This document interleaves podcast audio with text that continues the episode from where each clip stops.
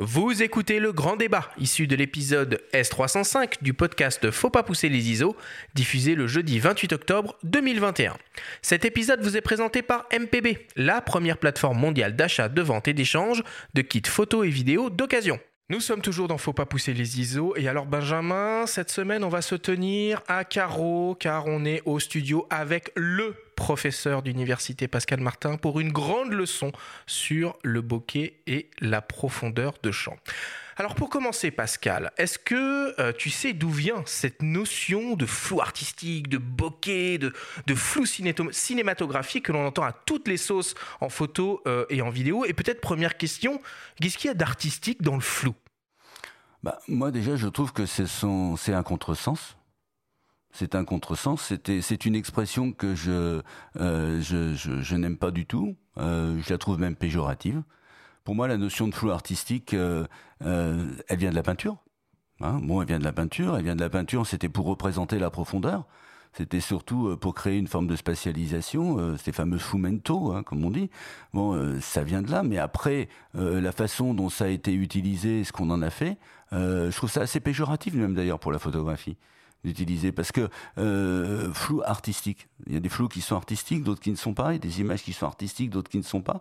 C'est faire une espèce de classification qui n'a pas de sens. Et d'ailleurs, je pense que dans le langage populaire aujourd'hui, on, fait une réunion, on assiste, on assiste à une réunion, on sort de la réunion, on dit alors c'était comment?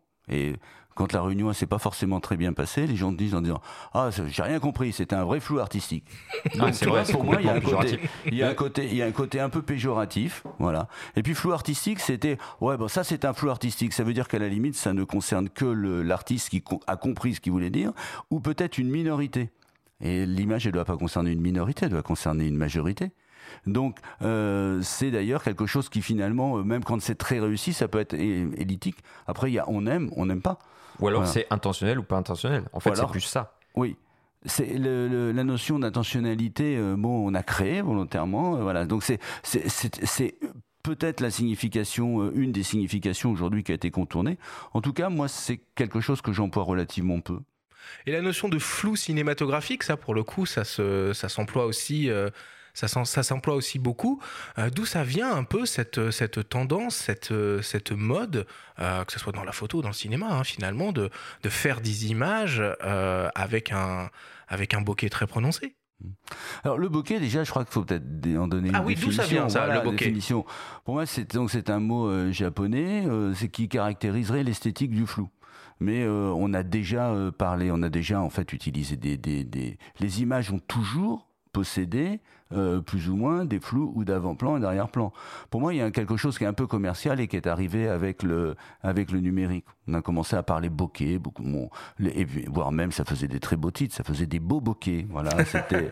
Alors pour la petite histoire, le mot bokeh, comme tu le dis, vient d'un mot euh, à la base euh, japonais, bokeh aji, et a été utilisé pour la première fois en 1997 par un confrère, Benjamin Mike Johnston, journaliste spécialisé spécialisé euh, du magazine Phototechnique et qui s'est rentré du coup dans le, dans le langage courant euh, juste après ça. On plaide coupable à 200% au sein de la rédaction du magazine. Est-ce que tu as inventé déjà un mot qui est rentré dans le vocabulaire des photographes on, ah Bah écoute, ça c'est pas à moi de le dire. je, je, ne crois pas. Euh, je n'aurais pas cette prétention en tout cas, mais sur le terme bokeh ou tout ce qui tourne autour, tous les adjectifs qu'on peut adjoindre au bokeh, je crois que on donne, on verse largement là-dedans.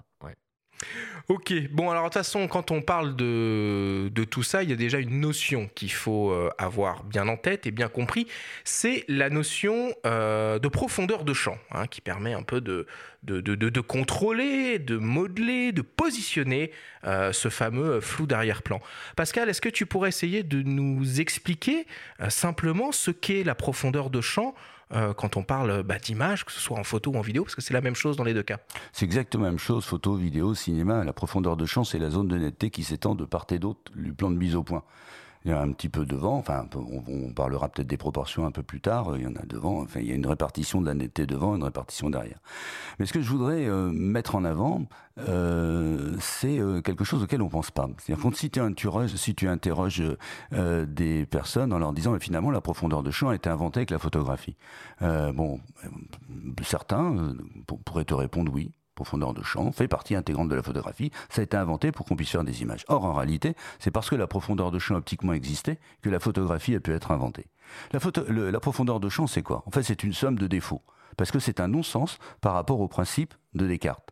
Le principe de Descartes, c'est un principe optique qui dit que l'image d'un plan donne, par l'intermédiaire d'un système optique, un plan. Donc, imaginons par exemple que l'on veuille photographier euh, euh, un, cube. Voilà. Bon, euh, on, va photographier un cube, on va faire la mise au point sur la partie avant du cube. Bon, donc et si on fait la mise au point sur la partie avant du cube, ça veut dire que cette partie-là, la face avant, va se trouver son image va se trouver dans le plan du capteur ou anciennement dans le plan de l'émulsion, puisque de ce point de vue optique, les choses n'ont pas beaucoup n'ont pas beaucoup changé.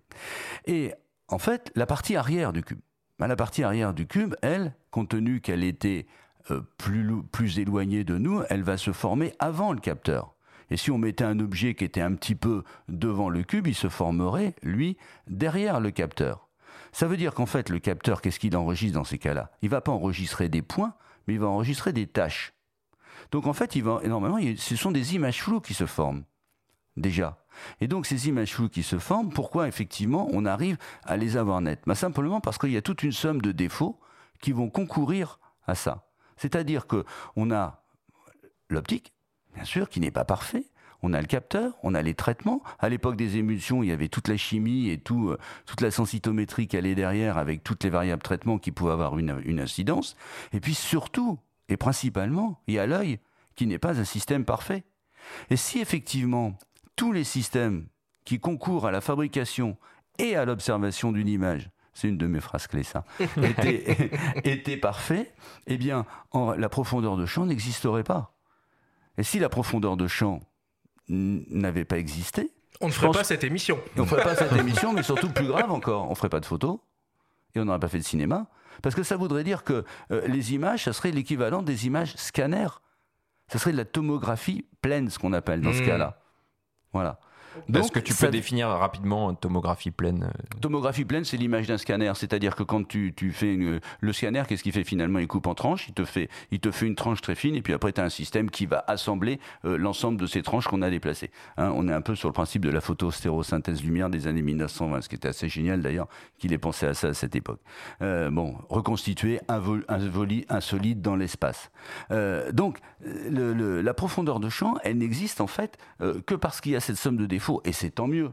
Alors, justement, euh, plutôt que de parler de bokeh, moi, il y a un terme que euh, j'emploie. Euh, peut-être qu'un jour il restera, ça serait génial s'il me reste que ça de, de, ce que j'ai pu apporter dans ce domaine, ça sera super. C'est la notion de flou net de profondeur. Hmm. Et j'ai employé ce terme, le C'est moins marketing, ça. Ah, c'est beaucoup moins marketing que le bokeh, ça je te l'accorde. Ils vont pas aimer, hein, voilà. les constructeurs. Mais, mais flou net de profondeur, qu'est-ce que ça veut dire? Ça veut dire qu'en fait, eh bien, en fait, il y a une transition qui se fait entre le net et le flou, entre le flou et le net. Tu parlais du flou-netoscope tout à l'heure, je pense qu'on aura l'occasion d'y revenir. Et c'est ça qui mettra en avant, et c'est ça que le flou-netoscope permet de mettre en avant.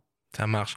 Alors, bon, ce qui est bien quand même avec cette notion de, profondeur de champ, quand on est photographe et qu'on est vidéaste, c'est qu'on peut un peu jouer avec. Bien sûr. Hein. C'est-à-dire qu'on peut positionner naturellement son plan de netteté euh, là où on veut, hmm. sur son sujet, et puis on peut influer sur la taille de cette zone hmm. de netteté dans la, dans la profondeur. C'est quoi les, les paramètres sur lesquels on peut jouer pour moduler cette profondeur de champ? Alors en fait, ce qu'il faut bien comprendre, si tu veux, si on veut euh, raisonner un petit peu techniquement, et après on, parlera plus d'images, mais euh, imaginons euh, comme un bonnet de, comment comme un bonnet de, sorcier. Tu vois, une espèce de cône.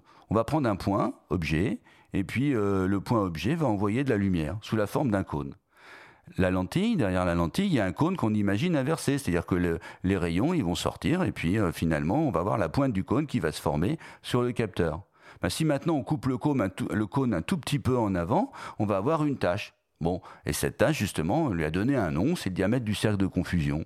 Et cette valeur de cercle de confusion, c'est une grandeur qui nous dit que dessous, eh bien, on peut considérer que le point sera assimilé, la tâche sera assimilée à un point, et au-dessus, on ne peut pas. Alors en fait, qu'est-ce qui va nous permettre de réduire euh, cette espèce de bonnet, ce, cône? Eh bien, ça va être par exemple l'ouverture. Le principal élément, c'est l'ouverture. Quand on va fermer le diaphragme, eh bien, on va diminuer donc la base du cône. Donc les rayons vont arriver en faisant un angle qui est moins important.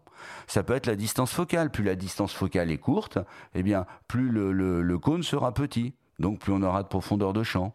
Et puis ça fait de la distance de mise au point, parce que plus la distance de mise au point sera éloignée, eh bien c'est pareil, ça va avoir une incidence sur le cône. Donc distance de mise au point éloignée, diaphragme fermé, euh, distance focale courte, nous donne beaucoup de profondeur de champ. Et à contrario, la réciproque est vraie, comme on dit en maths, c'est-à-dire que c'est l'inverse hein, pour euh, les autres valeurs. Alors il y a une grandeur euh, qui dérive de tout ça, c'est la taille du capteur. Alors pour moi, c'est un faux ami parce que la taille du capteur, en fait, selon la taille du capteur, on va utiliser des focales normales différentes. Donc en réalité, c'est quand même la focale qui, qui, prévaut. Alors si j'essaye un peu de, synthétiser la chose, du coup, on a trois paramètres hein, sur lesquels on peut jouer. Mm. L'ouverture, la focale et la distance de mise au point. C'est tout à fait ça. C'est, ce sont les trois principaux paramètres. Donc, effectivement, euh, bon, soit les, bien sûr, beaucoup d'amateurs connaissent, hein, beaucoup d'amateurs utilisent, et puis, euh, bon, évidemment, les professionnels vont les, les ressentent, enfin, vont évidemment utiliser ces mêmes, ces mêmes grandeurs. Alors maintenant, il y en a d'autres qu'on oublie. Euh, si je peux prendre trois minutes pour les, pour les évoquer. Il y en a d'autres qu'on oublie parce que, par exemple, la qualité du capteur, la qualité de l'optique. Et c'est pour ça que je parlais du flou net de profondeur. Parce que, euh, prenons, tiens, les, photographies du début du siècle dernier, c'est ce qu'il faut dire aujourd'hui, hein, les photographies du, début, euh, début 20e siècle. Prenons euh, les, les, images faites par les frères Lumière en cinéma. En fait, il y a deux solutions. On peut dire il y a une grande, grande profondeur de champ, ou alors c'est flou partout. Hein. et euh, finalement, on est dans ce concept-là parce que euh, c'est bien la différence entre le net et le flou qui prévaut. Quand le numérique arrive, alors bon, quand le numérique arrive, on dit finalement euh, en numérique il y a moins de profondeur de champ qu'en argentique. Pas, pas dans la première période où on a des capteurs qui sont tout petits. Mais après on dit il y a beaucoup plus de profondeur de champ en, en, en argentique qu'en numérique. C'était pas vrai, c'était pas forcément vrai à l'époque. Bon, aujourd'hui ça l'est davantage. C'est peut-être la vidéo qui a trompé, je pense. Oui, et, la vidéo a trompé et en même temps, je pense que c'est parce que le, le, passage entre le net et le flou était plus violent. Hmm. Donc visuellement, on a l'impression qu'il y a moins de profondeur de champ. En fait, tu as des optiques. C'était le, euh, une partie de mes recherches ont été conditionnées par des petites phrases. Et une des phrases, je veux rendre hommage à Jean-Pierre Amadache, qui travaillait chez Leica euh, euh, il y a très longtemps, euh, m'avait dit un jour, je me souviens très bien, au salon de la photo, bon, à l'heure de l'apéro, comme tu dis justement, au salon de la photo. Tu as une mauvaise réputation. Voilà, il m'avait dit, moi j'aime bien aussi, il m'avait dit, tu sais, ce qui fait la différence entre nos optiques Leica et les autres, c'est pas la qualité du net, mais c'est la qualité du flou. Voilà, en fait, c'est cette rupture quand on passe dans le... Et, le flou est beaucoup mieux défini. Donc c'est pour ça que le, le, flou et le net, pour moi, euh, c'est comme le chaud et le froid. C'est froid pour une personne à un moment donné, c'est chaud pour un autre moment. Eh bien, ce qu'on va considérer comme étant net pour l'un sera un petit peu mou ou, ou pas, ou pas complètement net pour un autre, ce qu'on va considérer comme légèrement flou pour être un petit peu mou. Voilà. Il y a donc une part importante de subjectivité euh, dans tout ça. Alors, je voudrais juste compléter. En fait, si tu veux, il y a une part de subjectivité et puis il y a quelque chose de très très important. J'espère qu'on aura l'occasion d'en dire quelques mots. C'est l'éducation c'est l'éducation visuelle. À l'éducation à l'image. Mais l'éducation à l'image. Ah bah ça c'est intéressant que tu en parles parce que je pense que c'est un gros mm. gros manque euh, dans mm. le. Parce que il y a la technique. Donc moi bien sûr je vais défendre la technique, c'est mon mon job. Mais ce que je veux quand même dire au début, c'est quand même c'est important euh, euh, aujourd'hui après plus de 30 ans passés à Louis Lumière, c'est que ce qui, est, aussi important, il faut parler de la technique pour faire des images. Et on dit il faut il faut maîtriser la technique pour lui tordre le cou. Mmh. Voilà. Donc ça, tout ça, ce sont des, ce sont des, éléments qu'on, que nous on essaie de mettre bien systématiquement. On en, a parlé la semaine dernière avec un sujet qui a été manipulé de toutes pièces et présenté. Euh, à un public même érudit et qui est passé comme une lettre à la poste, qui n'a pas su déceler d'ailleurs euh, la manipulation derrière tout ça. Mais parce que globalement, il y a un manque d'éducation générale à l'image, clairement. Et euh, je pense que le net est naturel et que le flou est culturel. Très ah, c'est pas mal ça. C'est beau ça. Ce sera la, petite citation qu'on retiendra. Alors on va rentrer un peu dans l'usage et dans le, dans le concret. Hein. S'il y a bien un domaine dans lequel euh, cette notion de profondeur de champ est fondamentale, hein, c'est bien la macro, euh, on l'a vu. En macro, on utilise des focales qui sont relativement longues et surtout des distances de mise au point qui sont assez courtes. La profondeur de champ est alors toute petite et il faut donc que la mise au point soit d'une extrême précision pour réussir sa photographie. Je vous propose d'écouter le témoignage du photographe Ghislain Simard, grand spécialiste de la macro, qui nous parle de son rapport au flou et de ses techniques pour bien maîtriser la profondeur de champ sur ces images. On l'écoute. Depuis euh, pas mal d'années, euh, maintenant je me suis rendu compte que quand on pratique la macro comme moi, euh, eh ben, il est préférable de ne pas cadrer trop serré sur son sujet, de manière à mettre autant en valeur le, milieu dans lequel mes petits sujets évoluent que, que le sujet lui-même mais pour que l'attention du spectateur ne soit pas non plus euh, euh, distraite par des choses euh, que je voudrais pas mettre dans le graphisme de mes images, ben, je travaille souvent avec des grandes ouvertures et, je travaille la, qualité des flous, c'est ce qu'on appelle le fameux bokeh. En, fait, la, qualité des flous, elle dépend de, deux choses. Hein. Elle, dépend de caractéristiques techniques de ce qu'on met en œuvre euh, la, distance focale de l'objectif euh, joue évidemment un rôle. Hein. Euh, le rapport de reproduction intervient énormément. Et, et puis, évidemment, l'ouverture du diaphragme qu'on utilise rentre en ligne de compte. Donc, en fonction des contraintes euh, des sujets que je photographie, mais aussi du rendu que je veux, eh bien, je choisis euh, un objectif ou un autre, un objectif avec une focale plus ou moins longue et puis une ouverture plus ou moins grande. Je suis un des, rares photographes, je pense, à utiliser au quotidien le fameux Nock Nikkor 58 mm f0.95 pour faire de la macro. Euh, mais en fait, toute la magie finalement d'utilisation d'un objectif comme ça, c'est de travailler finalement les plans qui se trouvent à peu près entre le, sujet, le, plan net et puis, dirais, 15 cm à l'arrière du sujet, mais aussi, on l'oublie souvent pour le bokeh, travailler aussi euh, les avant-plans, donc ce qui se trouve finalement entre le sujet et l'appareil. Et là aussi, euh, les 10-15 cm devant le sujet sont déterminants pour le rendu. Et point que souvent on, oublie, qui est vraiment fondamental pour la qualité du bokeh, quelle que soit l'optique qu'on utilise d'ailleurs, c'est de travailler sur la lumière. La qualité de la lumière entre énormément en, jeu pour le, le rendu des zones flow.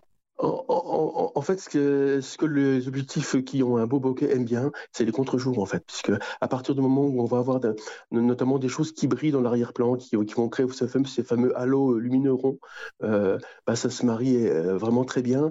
C'est vrai que je ne suis pas opticien, donc euh, moi je ne peux pas vous dire exactement qu'est-ce qui fait qu'un objectif va avoir des plus beaux flous qu'un autre, mais euh, un objectif comme le Nock Nikkor euh, produit vraiment des effets très sympathiques et très progressifs finalement à partir du moment où l'arrière-plan est éclairé en contre-jour. En, tout cas, je pense que en maîtrisant bien le bokeh, on peut mettre le graphisme au sujet, au, centre de la composition de, de, ces images et finalement pour mettre en valeur le sujet principal. Alors on remercie évidemment un Gislin pour son, témoignage et je précise d'ailleurs qu'il vient tout juste de signer euh, un nouveau livre, euh, Les secrets de la macro et du gros plan, qui est édité euh, aux éditions Erol. Alors, Pascal Sylvain nous parle de l'importance de l'éclairage pour sublimer le bokeh d'une optique. Tu peux nous expliquer un peu? Oui, en fait, je pense que vous parliez de dynamique sur les capteurs. En fait, on pourrait aussi parler de forme de dynamique sur un objectif, c'est-à-dire que euh, si euh, les, contrastes sont, enfin, en fait, quand, on parle d'image, il faut parler de contraste. Quand on parle de lumière, il faut parler de contraste, parce que euh, y a une donnée qu'on utilisait beaucoup dans les revues photographiques quand on faisait des tests optiques, qu'on appelait la FTM, la fonction transfert de modulation. Et cette fonction transfert de modulation, bon, c'est un truc mathématiquement assez compliqué, mais elle dit en substance la chose suivante. Elle dit euh, il est plus facile euh, d'isoler un cheveu blanc sur la tête d'un brun qu'un cheveu blanc sur la tête d'un blond, et à dimension de cheveux identique. Ça veut dire qu'en réalité, c'est une notion qui est très importante, c'est la notion de contraste. Donc cette notion de contraste, plus on va contraster un élément, plus l'image nous semblera nette. Donc la lumière, alors on, je ne parle pas d'effet lumineux, mais je parle justement des arrière-plans qui sont avec une densité lumineuse relativement importante, vont nous donner dans le flou du détail. Et à l'inverse, au contraire, ça va donner quelque chose de très vaporeux. C'est comme ça que je l'expliquerai. C'est la relation liée au contraste. Bon, alors on le voit hein, dans les usages hein, de, de, la profondeur de champ, faire des photos avec une petite profondeur de champ, bah déjà ça permet de faire ressortir euh, son sujet euh, principal de son, euh, de son environnement. C'est une technique qui est largement utilisée par exemple en photo de sport ou, ou en photo animalière pour faire ressortir l'animal ou l'action du décor. Ça permet aussi de guider d'une certaine façon le, le regard du, euh, du, spectateur à l'endroit où on veut euh, euh, sur sa composition et en vidéo. Alors une déclinaison de tout ça, c'est ce qu'on appelle la, la, bascule de points. Et alors là, je pense à tous les assistants caméra avec des chefs opérateurs qui travaillent avec des très grandes ouvertures et qui doivent gérer manuellement la mise au point avec des repères au sol. Enfin, c'est un, et qui se sont perdus au début du numérique avec la génération des 5D2. Ils, ils jouaient tellement du flou ils inondaient les images de flou qui finissaient par perdre leur sens. Des émissions de Thalassa qui étaient filmées à très grande ouverture et on comprenait plus, on avait du mal à lire l'image en fait, qui était nimbée de, flou. Alors ça se maîtrise aussi finalement tout ça. Tu parles justement de, en cinéma.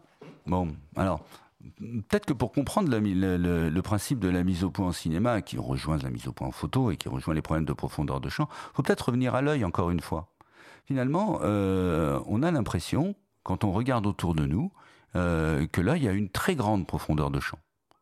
En fait, c'est faux. Il suffit simplement euh, de mettre son doigt devant, de se polariser, de fixer son doigt, et on voit bien que devant son, œil, on voit bien que tout ce qui est derrière, est, en fait, flou. En réalité, qu'est-ce qui se passe? Nous avons une rapidité d'accommodation qui est très très importante il y a des petits muscles qu'on appelle, j'adore le mot, c'est des zonules de zine. et en fait, euh, ils vont, euh, enfin, c'est des fibres qui vont, qui sont reliées aux muscles ciliaires et puis qui vont euh, modifier la cambrure de notre cristallin. Et ça, ça veut dire que simplement que ça va nous permettre de faire la mise au point, exactement comme on fait en déplaçant les lentilles dans un objectif. Mais c'est fait, on a un autofocus qui est certainement l'autofocus le plus performant au monde. Voilà. Et d'ailleurs, on n'y prend pas attention. On n'y prend jamais attention. On, est rarement, on n'arrive pas à faire le point sur quelque chose, euh, y compris même quand on est très très fatigué, parce que les muscles qui permettent de faire ça sont surdimensionnés euh, par rapport à leur usage. Donc, ça veut dire que finalement, dans l'esprit de beaucoup, euh, là, il y a une très très grande profondeur de champ. Donc, en photographie, on est dans l'image fixe. Mais quand on passe en cinéma, quand on passe dans le cinéma et qu'on a besoin justement eh bien, euh, de faire cette fameuse bascule de points, pourquoi? On l'a fait pour donner du sens à l'image, mais on l'a fait aussi parce que euh, parfois on ne peut pas avoir la profondeur de champ nécessaire. Et là, ça devient quelque chose de très compliqué. Et alors il y a quelque chose qui est assez fantastique dans ce domaine, c'est que justement, tu l'as dit, la, personne qui travaille ce, domaine-là, c'est ce qu'on appelle le pointeur, c'est le premier assistant opérateur. Ça devient d'ailleurs, j'en connais un certain nombre, qui me disent qu'avec les, les capteurs, quand on est en passant au 6K, voire euh, donc avec des, des, définitions au niveau des capteurs très importantes, avec des objectifs encore de très très performants, ça devient quasiment impossible de faire le point à pleine ouverture. C'est quelque chose de très très très compliqué. Voilà. Donc effectivement, on joue sur euh, euh, sur cette bascule de points, non seulement pour donner un sens, parce que le flou, il est aussi sémantique, il est esthétique, mais il est aussi sémantique. Et c'est ce que tu disais, en fait, en, donnant, euh, l'exemple des animaux, en donnant l'exemple de la photographie de sport, on met en avant un élément qu'on va détacher par rapport au fond. Et ça va créer un sens. L'image, elle est absolument différente. Elle serait fondamentalement différente si effectivement tout était net. Donc le flou, il, a, enfin euh, par le biais de l'optique, on a cette particularité-là, euh, qui est évidemment différente de la vision, où quand je regarde, quel que soit l'endroit où je regarde, ça sera toujours net, et euh, l'objectif photographique ou l'objectif cinématographique, lui, c'est pas le cas. Donc, on a recours à la profondeur de champ. Quand on n'a pas recours à la profondeur de champ, on réalise donc ces fameuses bascules de points. Alors il y a un effet de style aussi qu'on peut faire euh, avec ça, avec les toutes petites profondeurs de champ qui marchent rudement bien. En photo et aussi en vidéo, c'est le fameux effet euh, maquette. Euh, est-ce que tu peux, ouais, est-ce que est-ce que tu peux nous expliquer pourquoi on a cette cette sensation de maquette quand on euh, quand on photographie ou on filme avec une toute petite profondeur de champ des sujets très larges? Alors, en fait, l'effet maquette, on l'obtient souvent en faisant ce qu'on appelle, alors je sais pas si c'est des choses donc, que tes auditeurs on, connaissent bien ou certains d'entre eux certainement, c'est quand on effectue des bascules. Hein, c'est-à-dire des choses, je ne sais pas si vous avez déjà fait une émission sur euh, des... Pas encore, il qu'on le fasse en archi euh, avec euh, les optiques à bascule et décentrement. Voilà, donc tu as les optiques à bascule et décentrement, et avant ça, il y avait donc ces fameuses chambres en format qui pouvaient, avec lesquelles on pouvait faire ces, ces, fameux mouvements. Bon. Et donc, en fait, qu'est-ce qu'on fait en faisant ça? On décale simplement le plan de mise au point, c'est-à-dire que le plan de mise au point, il n'est plus parallèle au plan du capteur, mais il peut être légèrement incliné. On a donc une ligne qui est nette. Vous imaginez l'intersection de deux plans. Ben, l'intersection de deux plans, c'est une ligne. On a donc une ligne qui est nette euh, par rapport euh, justement au, à l'ensemble de l'image. Et alors, quand, en fait, c'est tout ça, c'est très intéressant parce que ça rejoint l'histoire de la culture visuelle. Quand on réalise des images en macro, la personne qui l'a évoqué tout à l'heure l'a très très bien dit. Et, bon, euh, et c'est quelque chose d'assez compliqué techniquement. Mais quand on réalise ces images en macro, on a une très faible profondeur de champ. On est habitué culturellement à voir ça. Mais on est habitué culturellement à voir, si tu veux, euh, la photo d'une mouche, d'une guêpe, euh, je ne sais pas, d'une fleur, enfin bref, des, des, éléments tout petits comme ça. Bon, mais quand maintenant on photographie des paysages urbains, c'est-à-dire euh, quand on est sur le toit d'un immeuble et qu'on va photographier euh, des éléments avec une ville euh, derrière ou des voitures, etc. Et qu'on réalise cette technique-là, eh bien, on va créer donc des flous auxquels on n'est pas visuellement habitué culturellement habitué. C'est ce qui donne cette sensation. Et donc ça donne ce qu'on appelle l'effet de maquette, c'est-à-dire que compte tenu qu'on n'est pas habitué, ce qui veut bien, les, les, personnes on imaginent qu'il s'agisse d'une maquette. Et ce qui est très intéressant, ça veut dire qu'en fait, plus fort que de ce que l'on voit, il y a ce que l'on a mémorisé. Encore une fois, la culture de l'image est très importante ce sont des habitudes, simplement des habitudes. C'est qu'on nous a montré des, toutes les images macro qu'on nous a montrées, de, mais, de façon implicite, que ce soit par le biais de la publicité, dans les bouquins ou autres, mais bon, ça fait, ou à la télévision. Mais toutes ces images-là, finalement, on les a fortement enregistrées. Et maintenant, quand on les contourne, eh bien, ça crée alors cet effet qui est assez fantastique. Et d'ailleurs, je voudrais dire un petit mot sur Patrick Messina. Patrick Messina mhm. est un ancien étudiant de, de Louis Lumière. Il est sorti dans les années, je crois qu'il est sorti en 88, si ma mémoire est bonne.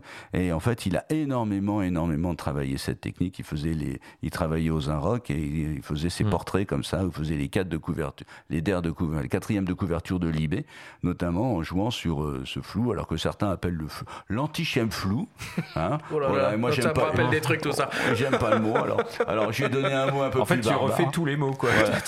en fait, en fait, je refais tout le lexique. Euh, je préfère le, je préfère un flou, un flou qui n'est pas dans la continuité sur l'axe. Alors, on va l'appeler hmm. flou de discontinuité axiale. C'est beau, hein Ah, c'est pas mal. C'est beau, hein bon, alors, on l'a vu, hein, euh, l'un des facteurs principaux pour pouvoir jouer avec cette profondeur de champ, c'est évidemment l'ouverture. Benjamin, on a fait une émission dédiée aux objectifs à très grande ouverture en saison 1 du podcast Faut pas pousser les ISO. C'est d'ailleurs la deuxième émission. Est-ce que tu peux, Benjamin, nous citer quelques optiques un peu clés comme ça, euh, qui ont des ultra grandes ouvertures et qui permettent de Enfin, alors faire Mumus, ça revient souvent, mais euh, de, jouer, de s'amuser avec la profondeur de champ. Il, a de la chance, euh, Gislin. Il bosse quotidiennement avec le, le Noct 0,95, qui est quand même une optique assez admirable et d'exception. ne serait-ce que la manipuler finalement sur les salons, bon, ce qu'on peut pas trop faire en ce moment, mais dès que euh, vous en aurez euh, la possibilité, chers auditeurs. Euh, essayez-la, c'est assez, c'est une expérience assez intéressante, surtout pour filmer d'ailleurs. Bon, c'est sa destination première, donc le Noct, mais ça, c'est pas pour le commun des mortels. Si on parle d'optique lumineuse, de manière générale, il y a des optiques à apodisation. Peut-être que Pascal pourra nous en dire un, mot, pour les portraitistes notamment. On en a chez Fuji, on en a chez Canon, Sony en a un aussi. Hum, il y a euh, effectivement euh, beaucoup d'optiques macro sur le marché. Alors chez les hybrides, pas trop encore, mais Sigma fait des optiques euh, macro à f2.8 en monture L et E qui sont, qui sont excellentes. Canon et Nikon désormais aussi. Finalement, il y a un marché assez large et des optiques à 85 mm, 135 mm à f1.8, f1.4, voire f1.2 pour certains modèles 50 ou 85 mm qui deviennent des optiques lourdes, onéreuses, donc il faut quand même un, usage assez précis et réfléchi avant d'investir. Et puis après, on peut citer les, spécialistes. Et hors concours. Hein, les, ouais, euh, les Lomo, les Petzval, euh, si vous avez déjà joué un petit peu avec les plaques euh, qui, sont, qui sont livrées avec un petit étui d'ailleurs, mais c'est plutôt ludique de, de, jouer avec les lamelles et de simuler des. On peut mettre des petits cœurs dans, le, dans le flou. On peut faire des beaux bokeh avec, avec ces petits cœurs. Voilà, on y est. Donc voilà, il y a un éventail finalement assez large. Si tu permets, moi je dissocierais les objectifs lumineux les optiques lumineuses, euh, des objectifs euh, qu'on va appeler soft focus. Ah, les APD, là. Ah, oui. comme Ouais, ceux ouais. dont Comment ça marche ce truc Bah, les APD, c'est à part, hein, vraiment. ouais. Ah, Donc les optiques à apodisation, les fameuses. ouais. Les objectifs très très lumineuses, euh, bon, euh, c'est, il faut quand même avoir parce que euh, en, en mémoire que c'est quelque chose de très très très très compliqué à fabriquer euh, et que c'est grâce justement aux lentilles asphériques, je disais un mot tout à l'heure, qu'on réussit à faire des choses de qualité. Mais des objectifs plus, euh, les, les- les défauts qui sont liés à l'ouverture euh, de façon exponentielle. Donc euh, il suffit d'ouvrir un diaph et on va avoir euh, euh, 10, 3 fois plus, 4 fois plus, 5 fois plus de défauts selon le diaph auquel on travaille. Et, et pardon, je me, je- du coup, je t'interromps parce que Fujifilm, qui a sorti euh, pour ses hybrides un 50 mm f1, Oui. travaillait à l'origine sur un 33 mm f1 et puis ils se sont rendus compte pour des raisons euh, d'ingénierie qu'ils n'arrivaient pas à faire un système suffisamment compact en fait à cette focale. Quasiment donc, ils- impossible. Voilà, ils sont arrivés finalement au, au 50. Ouais. Ça illustre un petit peu euh, les difficultés que tu. Mais de- dans l'histoire de la dans l'histoire de l'image, il faut parler peut-être là peut-être cinéma et parler de Stanley Kubrick quand Stanley Ah, Kubrick a tourné. Barry Lyndon. euh, finalement, il avait besoin. En fait, il voulait tourner à la lueur des bougies. À l'époque, faut imaginer qu'à l'époque, quand même, une pellicule sensible, c'était 100 ISO, quoi. Hein, donc euh, bon euh, et euh, dès qu'on voulait monter un peu, on avait des grains qui étaient énormes. Donc il y avait des faux raccords entre d'un point de vue d'un point de vue comment visuel et d'un point de vue de la texture de l'image entre les plans qui étaient tournés à l'extérieur, les plans qui étaient tournés à l'intérieur. Donc compte tenu qu'ils pouvaient pas pousser, aujourd'hui une Alexa elle est à 800 ISO et tout à l'heure tu évoquais un boîtier qui tu, tu as dit 200 je sais plus combien de de- 204 800 ISO, 204 l'Alpha 204. 7 IV. Voilà, bon. Alors évidemment, tu tombes dans le noir, quoi. Hein, bon, si ça avait existé à Pas besoin l'époque. d'aller téléphoner à la NASA pour emprunter voilà. des optiques. Et donc là, par contre, effectivement, il a vu comme besoin. avait fait bon. euh, Stanley. Alors ap- après, il y a eu, il y a eu aussi, euh, ça a été, je pense aussi un gage de savoir-faire des, des, des constructeurs. Et puis ils s'en sont fait un petit peu la pub. Je me souviens euh, quand Canon avait sorti les Ils avaient sorti un 50 qui ouvrait à 1. Donc c'était pour faire le bundle, quoi. C'était Canon et One 51, donc Canon numéro 1. Hein, c'était un peu ça leur, idée. Leur idée. Euh, Leica avait sorti un Noctilux. Le Noctilux qui était aussi un objectif couvrait à 1. Bon, donc, euh, mais qualitativement, ça n'a rien à voir avec les systèmes euh, qu'on fait aujourd'hui. Je me demande d'ailleurs quand même comment on peut tourner en macro, en macro avec des 0,95. Parce que déjà, euh, bon, ça donne une profondeur de champ qui est inférieure. au- Quand on est au rapport 1, ça donne une profondeur de Mais champ ça- qui ça est de pas au 2 rapport dixièmes de millimètre. Ouais, mais ça, ça, monte Ah, pas pas une optique macro. Ouais. Hmm. C'est de la proxy photo. Mais euh, donc l'apodisation. Alors, Alors, la podisation, en fait, c'est qu'on va, euh, en fait, on va, on va jouer sur ce qu'ils appellent le rigging, c'est-à-dire, en fait, c'est l'effet de bord. Voilà, ils vont diminuer un peu l'effet de bord. L'effet de bord, c'est quand on passe euh, tu appelles ça comment le higging le rigging, comme la sonnette. Ah, euh, voilà, rigging. c'est Ouais, voilà, ouais. ouais. Ok. Euh, c'est le mot justement, bah, puisque vous avez eu des spécialistes de DxO qu'ils emploient aussi dans leur Ouais. euh, dans leur euh, dans, dans, dans, dans leur soft. Euh, bon, c'est un effet de bord qui est assez connu. hein, c'est quand on place qu'on passe d'une plage claire à une plage très foncée, euh, enfin du, du blanc au noir par exemple. En fait, euh, on, on, on suréchantillonne un petit peu, donc euh, on a euh, on a cette euh, on, on crée en fait volontaire artificiellement, euh, ça crée une, une hausse de contraste entre les deux. Donc en fait, eux, ce qu'ils font, c'est qu'ils vont diminuer ça. Donc l'apodisation, elle peut être de nature différente, mais souvent, bon, ils travaillent sur les bords de la lentille, euh, ils mettent un traitement euh, qui diffuse, c'est un traitement diffusant, et bon, qui va jouer à la fois sur donc ce, phénomène-là, en modulant un petit peu des aberrations, genre l'aberration sphérique, un petit on peu. peut la la graduer directement sur ces optiques-là. Il y a une bague Ouais, dédiée ouais. à l'apodisation Mhm. en fait. Je sais qu'il y a des photographes très très forts qui arrivent en fait avec des poses longues, euh, bon, à fermer le diaph en même temps. Euh, bon, et en passant par exemple de 1,4 à 4, euh, du coup, ils vont diminuer les rayons de champ et créer un peu cet effet-là. Alors évidemment, ici, on parle de l'usage d'un appareil photo ou vidéo, objectif interchangeable, hein, que ce soit un réflexe, un hybride ou une, ou une caméra, mais il y a un autre type d'appareil qui exploite beaucoup ces fameux euh, effets de bokeh, bah, ce sont les smartphones. Point d'optique ici, mais bien entendu des algorithmes de simulation numérique qui permettent d'obtenir ce type d'effet tant recherché et apprécié par les utilisateurs, le fameux mode portrait. Nous nous sommes entretenus avec Pierre-Yves Maître de DxOMark qui nous parle de ces fonctions, de leurs performances et de ce qu'elles seront capables d'accomplir dans le futur. On l'écoute. Euh, en fait, les smartphones au départ, surtout, ont été beaucoup limités par le fait qu'ils ont des capteurs beaucoup plus petits que les DSLR. Euh, les plus grands qu'on voit aujourd'hui, c'est un peu plus petit qu'un un RX100 par exemple de, Sony. Et donc, la profondeur de champ naturelle est bien plus large. Donc on n'a pas naturellement cet effet de, flou d'arrière-plan quand on prend un, portrait ou une photo de près. Et donc le challenge de tous ces constructeurs de smartphones, ça a été de simuler ça. Euh, alors par plein de méthodes techniques euh, plus ou moins astucieuses, on a vu pas mal de téléphones utiliser euh, la stéréovision avec deux caméras pour faire un peu comme on fait nous avec nos deux yeux, avoir la notion de, relief et de profondeur grâce aux deux capteurs. Il y en a qui ont essayé de, faire avec des pixels coupés en deux, un peu sur le même principe, mais sur un seul capteur. Et ensuite, il y a toutes les technos qui sont en, capteurs de profondeur de champ, comme les, les LIDAR, ou euh, ce qu'on appelle les time of flight euh, dérivés de l'autofocus laser, mais avec euh, un peu plus de pixels. Ce, dont ils ont besoin sur les smartphones avec ces outils-là, c'est d'avoir ce qu'on appelle une depth map, donc une carte de profondeur, qui va en fait sur chaque pixel de la photo donner une info de à quelle distance ce point-là se trouve de la caméra. et ce qui est super clé en fait pour, pour faire cet effet bokeh simulé, c'est la résolution de cette depth map euh, donc la résolution en X et Y est super clé pour avoir un effet euh, de segmentation qui est précis.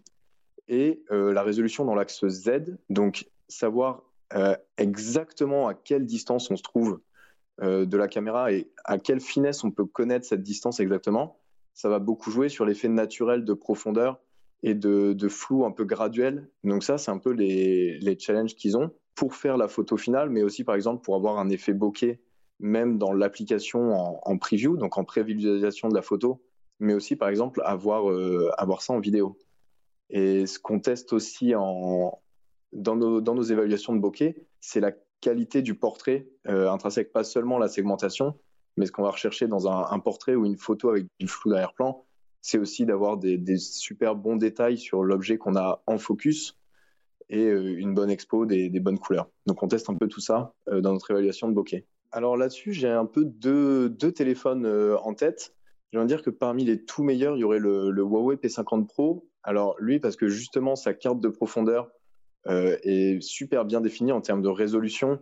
Et l'autre téléphone, ce serait plutôt l'iPhone 13 Pro et Pro Max. Euh, alors lui, c'est un peu différent. J'aurais tendance à dire qu'il a des qualités de portrait intrinsèques un peu meilleures, notamment les, tons chers et les skin tones. Et l'Expo, par contre, en résolution de la, carte de profondeur, on voit un peu plus d'artefacts que, sur le Huawei. Euh, alors, je pense qu'ils ont encore beaucoup de marge de, progression. J'ai envie de dire que pour l'avenir, j'ai un peu euh, trois points sur les sujets euh, bokeh en, smartphone.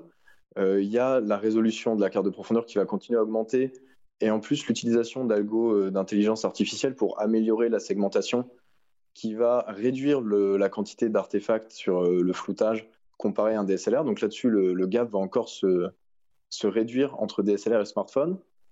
Euh, ce qui va être super intéressant aussi, ça va être de suivre euh, comment les smartphones vont pouvoir proposer ça aussi sur différentes longueurs focales. Pour l'instant, c'est souvent 50 mm, mais est-ce qu'ils vont avoir un 85 mm euh, pour faire du portrait? Ou ce mode-là sur des, objectifs un peu plus wide angle Et j'ai envie de dire que le dernier point, ce serait peut-être sur la vidéo, où là, ça demande beaucoup plus de ressources pour, pour processer en direct ces cartes de profondeur et simuler le flou. Euh, mais on voit l'iPhone qui commence à le faire avec le, cinématique mode seulement en, 1080p, donc pas dans la plus haute résolution, euh, pas en 4K, mais là-dessus pour avoir des effets en vidéo de profondeur de champ qui changent, euh, d'isolement du sujet et de choisir un des deux sujets. Je pense qu'on peut voir des, choses super sympas dans les, prochaines années sur les smartphones. C'est impressionnant hein, tout ça. Hein. L'industrie du smartphone elle pousse quand même très très fort sur tous ces euh, sur tous ces sujets-là. Euh, L'une des solutions, hein, peut-être dans dans je sais pas 5, 10, 20 ans ou 30 ans, ce sera peut-être de réussir à capturer euh, une image parfaitement nette avec euh, une profondeur de champ euh, absolue et de générer ce fameux ce fameux flou en, en, en post-production. Pascal, toi, qu'est-ce que tu en penses de ces de ces modes de simulation? Bah, je suis assez admiratif quand j'entends ça, hein, parce que je me dis que je suis plus euh, euh, à la fin de ma carrière qu'au début. Et je me dis quelque part heureusement, parce que si j'avais 25 euh, ans et que j'étais prof d'optique, je m'inquiéterais pour mon boulot, ou alors je me dirais, bon, je vais faire en fait de l'histoire de l'optique dans 30 ans, parce que il y a peut-être des chances que euh, dans, dans, une trentaine d'années, euh, quand on voit la rapidité et, les, et la, la, complexité et le savoir-faire indéniable, hein, euh, bon, de ce que font donc tous ces ingénieurs dans les domaines de traitement d'images et dans, dans l'analyse d'images intrinsèques, il y aura peut-être plus qu'une lentille dans les optiques. Et donc, des optiques. Oh et on retournera en fait. On retournerait comme disait Fornier, qui finalement faisait une image avec un doublé simplement. Et, Bon, sauf que derrière, il y aura toute cette analyse. C'est, c'est, euh, c'est beau scientifiquement, euh, c'est, euh, mais en même temps. c'est flippant en même temps. Ça fait flipper, ça, fait, flipper. le prof d'optique que je suis, quoi. et d'autant plus parce que c'est très intuitif. C'est-à-dire mm. que tout ce qu'a décrit, toutes les coulisses et mm. tout ce qui est en arrière-plan qu'a décrit Pierre-Yves, assez remarquablement d'ailleurs, c'est, c'est assez concis. Finalement, c'est à la portée de tous. aujourd'hui, euh, moi, j'ai mis la main sur un Pixel 6 là, de Google euh, récemment. Les, leur euh, récent smartphone, donc Pixel 6, Pixel 6 Pro. Franchement, la facilité avec laquelle on arrive à ne serait-ce que supprimer désormais des éléments qu'on ne souhaite pas avoir sur une image, c'est vraiment flippant hein, pour le coup. Là, alors il y avait un appareil hein, qui un peu anticipait cette euh, philosophie. Le le litro. Le litro, où, on faisait la mise au point après la prise de vue. C'était complètement dingue aussi ce truc-là. Ah bah, c'était ça, c'était l'interprétation d'une Z-map quoi. Et sur, le, sur les, les Lumix, c'était le post-focus. Bon, mais euh, c'est une solution logicielle sur le boîtier qui permet de faire la mise au point a posteriori aussi. Est-ce que Pascal, tu peux nous parler du coup un peu de ton euh, flounettoscope, euh, cette machine euh, qui, a pour but de, de permettre aux opérateurs, c'est ça, de simuler le rendu du flou qu'ils vont avoir, si j'ai bien compris? Oh Non, c'est en fait d'avoir une idée, enfin c'est pas simuler, c'est devoir faire une mesure. D'accord. Voilà. Tu mesures le flou? En fait, je, mesure la transition entre le flou et le net. Bon, et sous la forme de courbe, hein. je simule en fait un objet qui se déplacerait depuis l'infini jusqu'à la distance minimum de mise au point. Et puis on fait une, on a une analyse de la tâche. Et on fait une analyse de la tâche image. Et là, il suffit de comparer, par exemple, des objectifs de marques différentes pour se rendre compte que, ben, justement, euh, euh, le, la profondeur, enfin, le, passage du flux au net n'est pas le même. Euh, il n'y a pas eu beaucoup, beaucoup de livres d'optique en français. Mais euh, bon, euh, euh, Pierre-Marie Granger avait écrit dans les années 70, je crois, un bouquin qui s'appelait Isuro. Alors, ça voilà. la Bible ultime, je l'ai encore et je la garde précieusement. Alors tu sais que tu peux la garder parce qu'elle coûte très très cher. en fait, on la trouve plus. Maintenant, je crois qu'on est autour de 300 balles. Ouais. Mais quoi qu'il en soit, il avait cette phrase que je trouvais. Alors bon, il y a des choses qui sont peut-être un petit peu contestables dans son bouquin, mais il a vu le mérite d'exister. Mais surtout, ce que je, je d'un point de vue théorique, j'entends. Mais par contre, d'un point de vue pratique, c'est une d'informations. Il avait dit cette phrase géniale, la profondeur de champ n'est pas une guillotine. C'est quand tu calcules ta profondeur de champ, ben t'es es net. Après, enfin, si on prend euh, depuis l'objectif, hein, on est flou. Après, on est net. Et après, de nouveau, on est flou. Bon, simplement, euh, c'est pas ce qu'on appellerait un signal carré. Tu vois, si on voulait l'exprimer euh, mathématiquement, c'est pas un signal carré, c'est pas on passe hop directement du hmm. net au flou ou du flou au net. Il y a une zone de transition, et c'est cette zone de transition qui fait bien justement la caractéristique des optiques très différentes. De, on a euh, qui donne justement cette patte à l'optique. Et selon ce principe, alors, que valent les simulations de bokeh de, des smartphones face à une optique traditionnelle comme le Noct dont on a parlé tout à l'heure Très honnêtement, je pense que ça équivaut.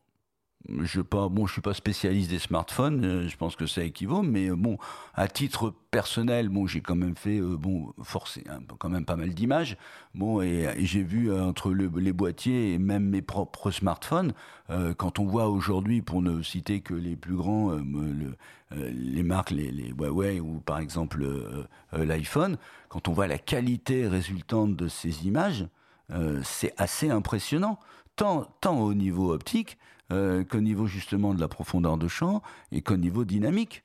Euh, bon, euh, j'ai eu la chance d'aller dans un concert un peu avant le confinement et filmer avec mon smartphone et j'ai été étonné de la dynamique en me disant mais bon toi qui as deux trois connaissances photo si tu avais à mesurer la lumière mais jamais j'aurais été capable de faire la même mmh. chose tellement mmh. c'est complexe voilà et finalement les algorithmes le font Bon, bah, de toute façon, je pense que Pascal, on va te retrouver dans 2-3 ans installé pépère à Seattle, en train de bosser pour Google et leur vendre des algorithmes de transition net flou flou net. Non, j'en ai pas, j'en ai pas les compétences. On un contact au moins, Pascal, alors pour avoir des contacts chez Google en ingénierie. Euh.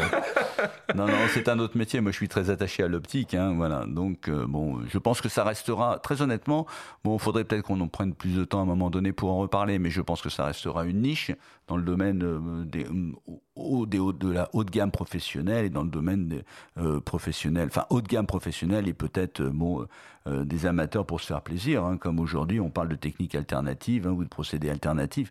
Mais j'imagine que dans, je vois pas pourquoi, je vois pas comment dans 30 ans on continuera à fabriquer, on aura les mêmes gammes d'optiques. Alors peut-être qu'elles auront beaucoup évolué, on aura des optiques beaucoup moins, beaucoup moins encombrantes, euh, qui ouvriront à 1 et qui auront des plages de focale entre 10 et 1000.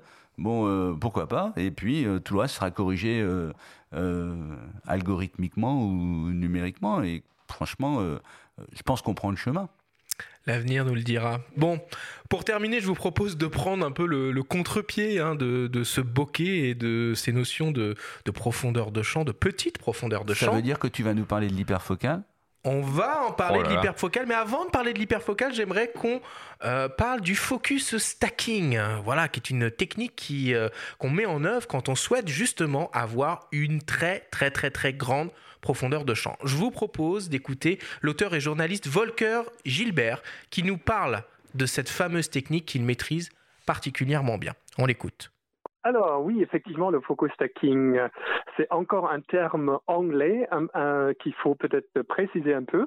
Bon, focus stacking, donc on a deux parties en fait. Euh, on a la partie focus en fait qui correspond donc à la mise au point et le stacking qui est qui n'est rien d'autre que l'empilement. Il s'agit donc d'une technique qui repose sur la superposition d'une série d'images prises avec différents réglages de mise au point euh, qui sert notamment à maximiser la profondeur de champ ou au moins faire en sorte que cette profondeur de champ couvre le sujet principal. On pourra utiliser cette technique, bien sûr, pour tous les sujets, mais en fait, il faudrait vraiment euh, la limiter en fait à des sujets qui ne bougent pas. Euh, donc, je pense notamment à la macrophotographie et le paysage, en fait, que je pratique euh, personnellement aussi avec ces deux techniques-là. Alors, effectivement, il y, a, toute une procédure à faire. Donc, la première chose qu'on fait, c'est qu'on désactive bien sûr la mise au point automatique, on passe en mode manuel et on va déjà faire un, peu un test en fait. On, on parcourt le range de distance en fait du premier point net du sujet jusqu'au dernier point. Donc, on, fait, on, parcourt la profondeur du sujet euh, et on va regarder en fait combien de, photos il faudrait. Ça dépend aussi de l'ouverture euh, choisie. Et là, je, ne choisirai jamais la pleine ouverture pour la toute simple raison que la pleine ouverture, effectivement, elle cumule aussi euh, tout un tas de, défauts optiques. Donc, on va plutôt utiliser une ouverture moyenne, donc autour de 5, 6 ou 8. Euh, tout en évitant de fermer davantage, parce qu'au-delà, en fait, on va avoir euh, la diffraction. Donc, effectivement, on aura une perte de netteté due au fait que les rayons de lumière se cognent effectivement au bord du diaphragme. Bien sûr, il faut aussi garder en fait l'exposition constante. Donc euh, là, on part sur une même ouverture et bien sûr sur une même sur un même temps d'exposition pour l'ensemble des images le nombre, le, nombre de photos et la, distance en millimètres en fait euh, qui euh, sépare chaque euh, prise de vue ou chaque, chaque image d'une série de prises de vue dépend effectivement de plusieurs facteurs, notamment en fait de la focale utilisée, de l'ouverture utilisée et, et du rapport de grossissement.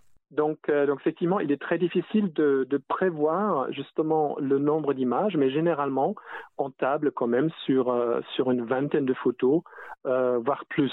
Alors, en post-production, en fait, il y a deux possibilités. Soit on passe par des logiciels spécialisés, donc il y a effectivement Helicon Focus, par exemple, Zwin Stacker, il y a Combine ZP. ZP, en fait, il y a, il y a à la fois des logiciels en fait payants ou gratuits.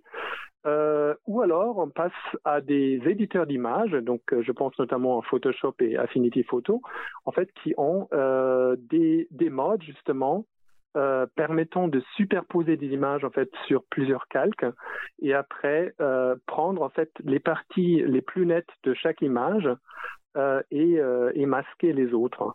Donc du coup, on, obtient en fait une, une, image qui combine ces parties-là, donc ces parties nettes, euh, et, qui rassemble en fait euh, toutes les parties nettes dans une image qui montre euh, une profondeur de champ maximale.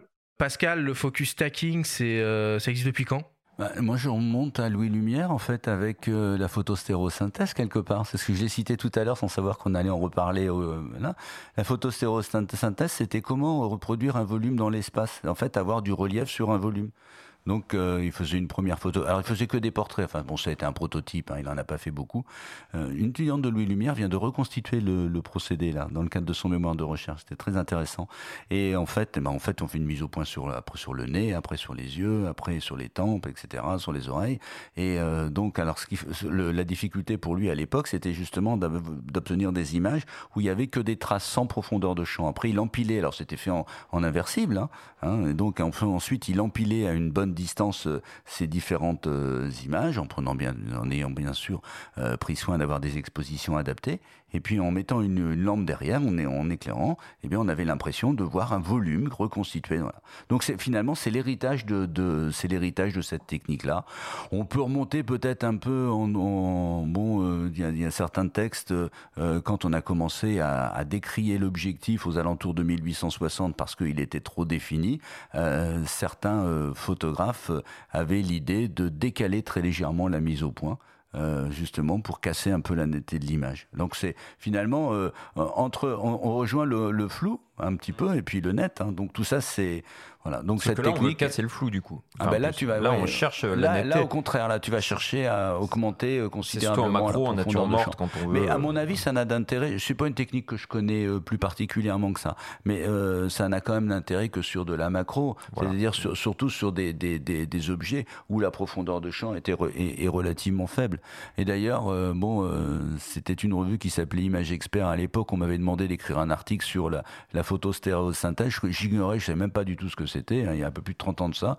Et en fait, euh, euh, on m'avait demandé d'écrire cet article parce que un chercheur avait, avec un microscope optique, il avait euh, trouvé une technique, au moyen des, softs qui existaient à l'époque, ce qui était bah, assez révolutionnaire, en fait, en faisant différentes mises au point et reconstituant comme ça dans, en volume la bactérie ou l'élément qu'il était en train d'examiner.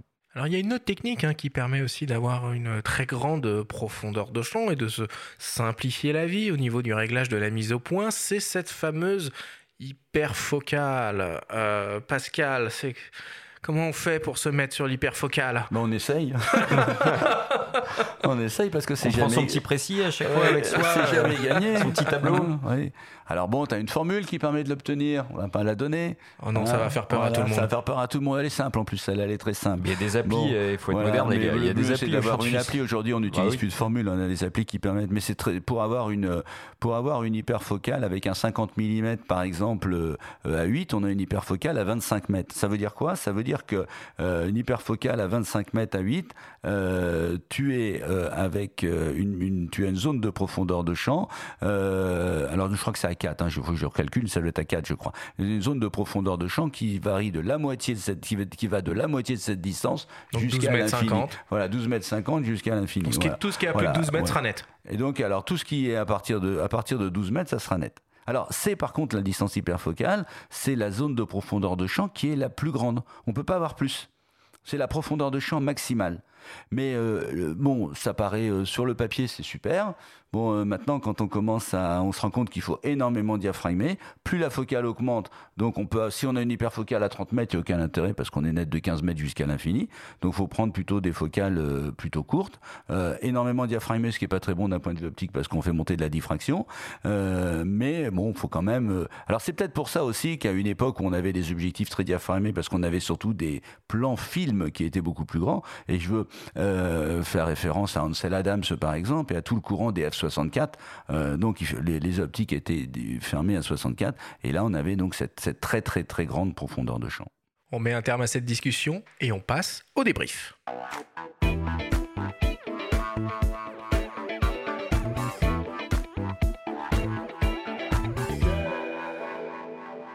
Nous sommes toujours avec le professeur Pascal Martin pour parler du bokeh, de la profondeur de champ. Pascal, on a discuté pendant plus de 30 minutes. Si on devait essayer de résumer et de synthétiser ce qu'on s'est dit pendant cette émission, qu'est-ce que ce serait? On commencerait par dire que la profondeur de champ, elle naît d'une somme de défauts. tout le système qui concourt à fabriquer l'image, à l'observer. Euh, mais grâce à cette somme de défauts, ben, ça nous permet d'avoir une mise au point, euh, une zone de netteté étendue de part et d'autre du plan de mise au point, qu'elle dépend du diaphragme, de l'ouverture, qu'elle dépend de la distance focale et qu'elle dépend de la distance de mise au point. Ça, c'est la première chose qu'on pourrait, euh, pourrait résumer par rapport à ces grandeurs. Mais qu'en même temps, euh, la profondeur de champ, c'est effectivement un élément technique qui sert une dimension esthétique à l'image et qui sert aussi une dimension, une dimension sémantique à l'image. C'est-à-dire qu'en fait, c'est ce qui va nous permettre de donner du sens. Voilà. Donc, selon effectivement le lieu où on va faire la mise au point, selon que la profondeur de champ va être petite ou grande, on va obtenir des effets qui seront différents et ça donnera du sens, un sens qui est différent à l'image. Et d'un point de vue lexical, oui. Il y a eu plusieurs euh, petites punchlines là au cours du débat. Donc il y a certains mots que tu substitues. Donc plutôt que de parler de bokeh, toi tu préfères parler de alors bon, le, bokeh, bon, pour moi c'est l'esthétique du flou, on va le laisser quand même celui-là, mais le mot, si il y en a un vraiment que je, je, tiens, enfin j'aime beaucoup, euh, euh, parce que c'est le, passage du flou net, c'est le flou net de profondeur, un, néologisme en un seul mot, euh, parce que c'est justement selon les optiques, selon les réglages que l'on fait, selon les capteurs, ce flou net de profondeur montre que la zone de transition entre le net et le flou, elle n'est pas la même d'un système à l'autre. Et c'est peut-être ça encore ce qui reste aujourd'hui euh, par rapport au numérique, justement. Où, euh, bon, euh, le numérique, on sait qu'on peut reconstituer beaucoup de choses, mais cette petite partie-là, cette zone de transition, pour le moment, le numérique, je ne pense pas qu'il soit encore capable de, le faire complètement. Est-ce que Pascal, tu peux rappeler quels sont les trois paramètres sur, sur lesquels un photographe ou un, vidéaste peut jouer pour moduler cette profondeur de champ? On, on, vient de le dire, mais on va les rappeler tranquillement, à savoir donc la distance de mise au point, quand cette distance de mise au point augmente, la profondeur de champ diminue. Donc à chaque fois, il faut prendre la réciproque de la phrase. Hein. Ça veut dire que quand elle diminue, bah, la profondeur de champ augmente le diaphragme. Quand on ferme le diaphragme, on augmente la profondeur de champ. Donc quand on l'ouvre, quand on a des objectifs très ouverts, on a parlé euh, des objectifs de type Noctilux, Noctil, etc. Donc là, on a une profondeur de champ qui est très faible. Et enfin, pour terminer, la distance focale. Lorsque la distance focale augmente, eh bien la profondeur de champ diminue, par exemple. Et inversement, en grand angle, on a toujours beaucoup, beaucoup de profondeur de champ. Et dès qu'on a affaire à des, dès qu'on a des téléobjectifs, on a effectivement donc euh, une profondeur de champ qui est euh, qui est euh, beaucoup plus réduite.